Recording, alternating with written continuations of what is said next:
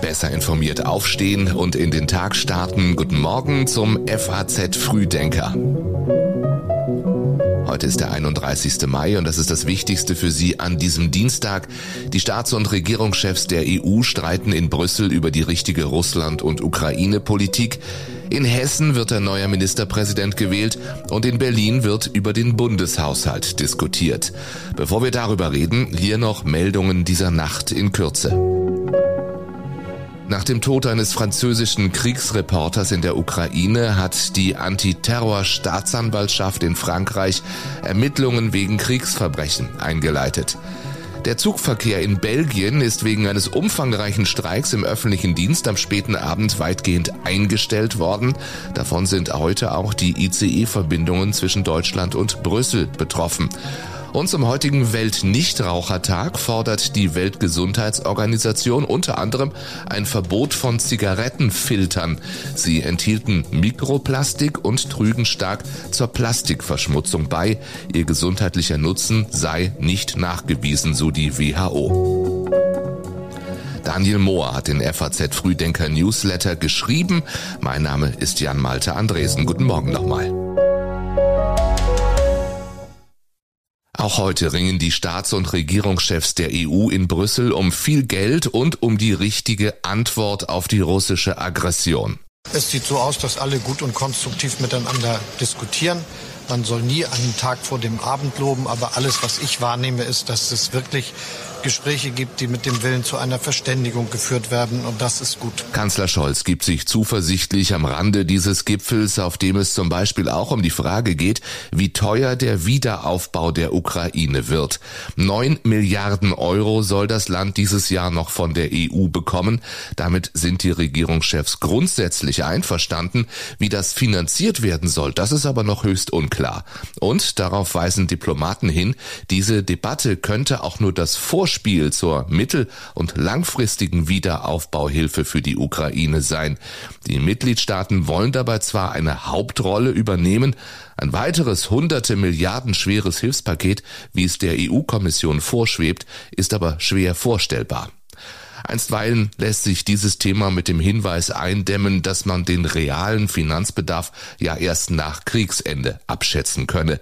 Wohl auch deswegen kann Kanzler Scholz jetzt noch sagen, alles, was ich höre, klingt danach, als ob es einen Konsens geben könnte und früher oder später wird es den dann auch geben. Aus der Bundesregierung heißt es, man schließe keine Option aus, weder einen Sonderfonds, den die Staaten garantieren, noch eine Aufstockung des mittelfristigen Finanzrahmens. Neue Schulden für hohe Zuschüsse wie beim Corona-Wiederaufbaufonds soll es aber nicht geben. Dafür in der Nacht eine Einigung in Sachen Ölembargo gegen Russland. Danach sah es am Abend noch nicht aus. Da sagte Kommissionspräsidentin Ursula von der Leyen noch. Es gibt verschiedene Lösungsvorschläge auf dem Tisch. Ähm, aber wir sind diesen Schritt, äh, nämlich dass wir eine gemeinsame Position beziehen können, den haben wir noch nicht erreicht. Dann aber mitten in der Nacht twittert EU-Ratspräsident Charles Michel, man habe sich im Streit um das geplante Ölembargo auf einen Kompromiss verständigt und er spricht von maximalem Druck auf Russland. Mehr als zwei Drittel der russischen Öllieferungen in die EU sollen von dem Einfuhrverbot betroffen sein. Nach Angaben von Diplomaten sieht der Kompromiss konkret vor, auf Drängen Ungarns hin vorerst nur russische Öllieferungen über den Seeweg zu unterbinden. Per Pipeline erfolgende Transporte sollen zunächst weiter möglich sein. Wir empfehlen auch den aktuellen FAZ Podcast für Deutschland. Thema, warum wir uns an den Krieg nicht gewöhnen dürfen. Überall dort, wo es auch diesen FAZ Frühdenker zu hören und zu abonnieren gibt. Wachwechsel heute in Hessen. Nach fast zwölf Jahren im Amt tritt Volker Bouffier zurück. Mit Spannung wird die Wahl des neuen Ministerpräsidenten erwartet.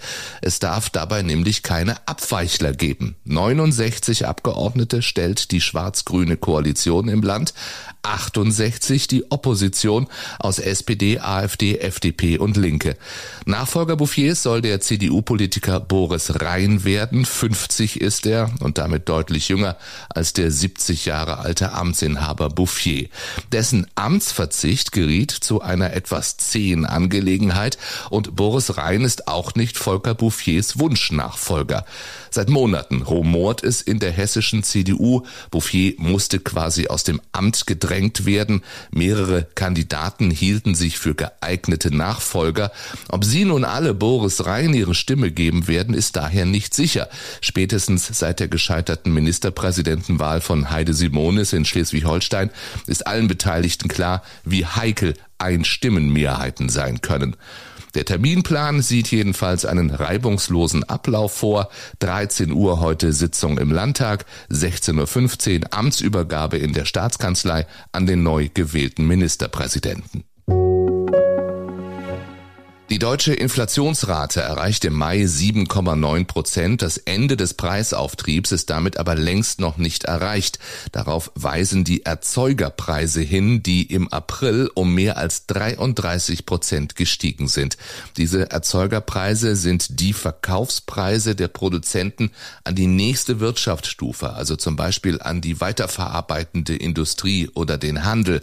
Und nur um mal einen Eindruck zu bekommen, Zeitungspapier und Düngemittel Lebensmittel kosteten je 112 Prozent mehr als im Vorjahr. Betonstahl 79 Prozent, Aluminium 58 und Futtermittel 53 Prozent.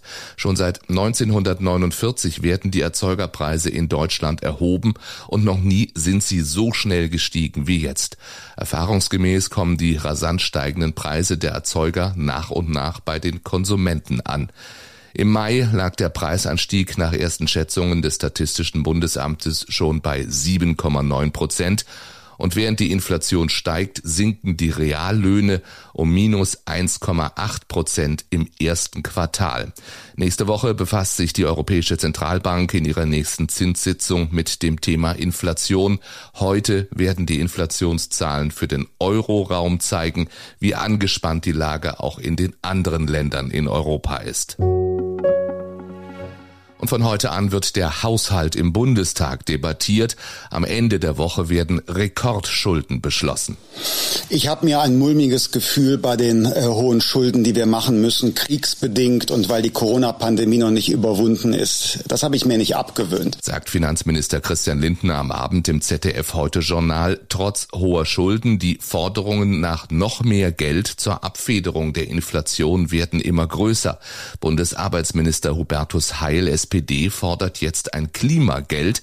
Das soll die Auswirkungen höherer Energiepreise einkommensgestaffelt abfedern. Bundesfinanzminister Lindner hat alle Mühe, die Forderungen nach höheren Ausgaben abzuwehren. Das Instrument aber von Herrn Heil, äh, das äh, müssen wir diskutieren. Das passt nicht. Das ist sehr bürokratisch, ein neuer Umverteilungstopf.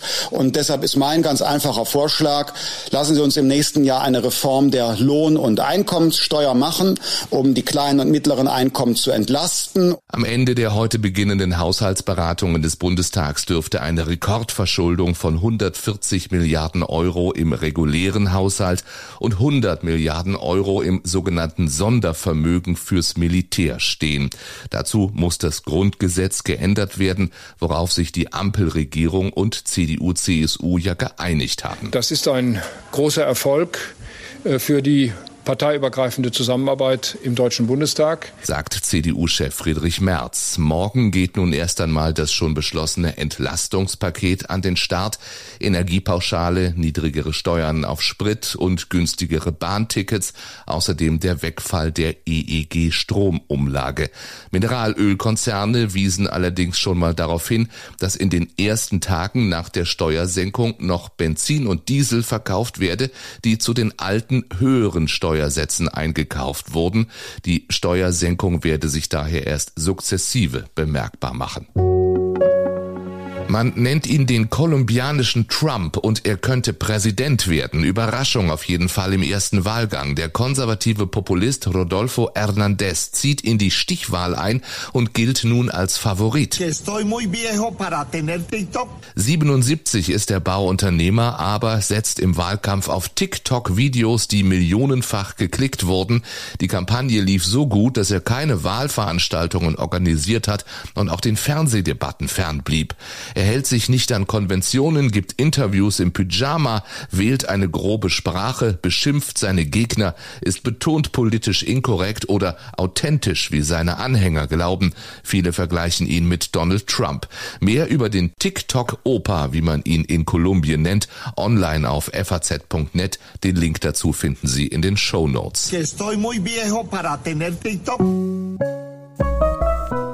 Außerdem empfehlen wir Ihnen auch diese Online-Artikel auf faz.net.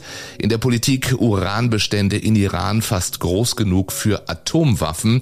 In der Wirtschaft spricht Bahnchef Lutz über eine nie dagewesene Anzahl an Baustellen und die Finanzen zeigen die Schuldigen am Bezahldesaster. Diesen Podcast gibt's gratis, auch morgen früh wieder.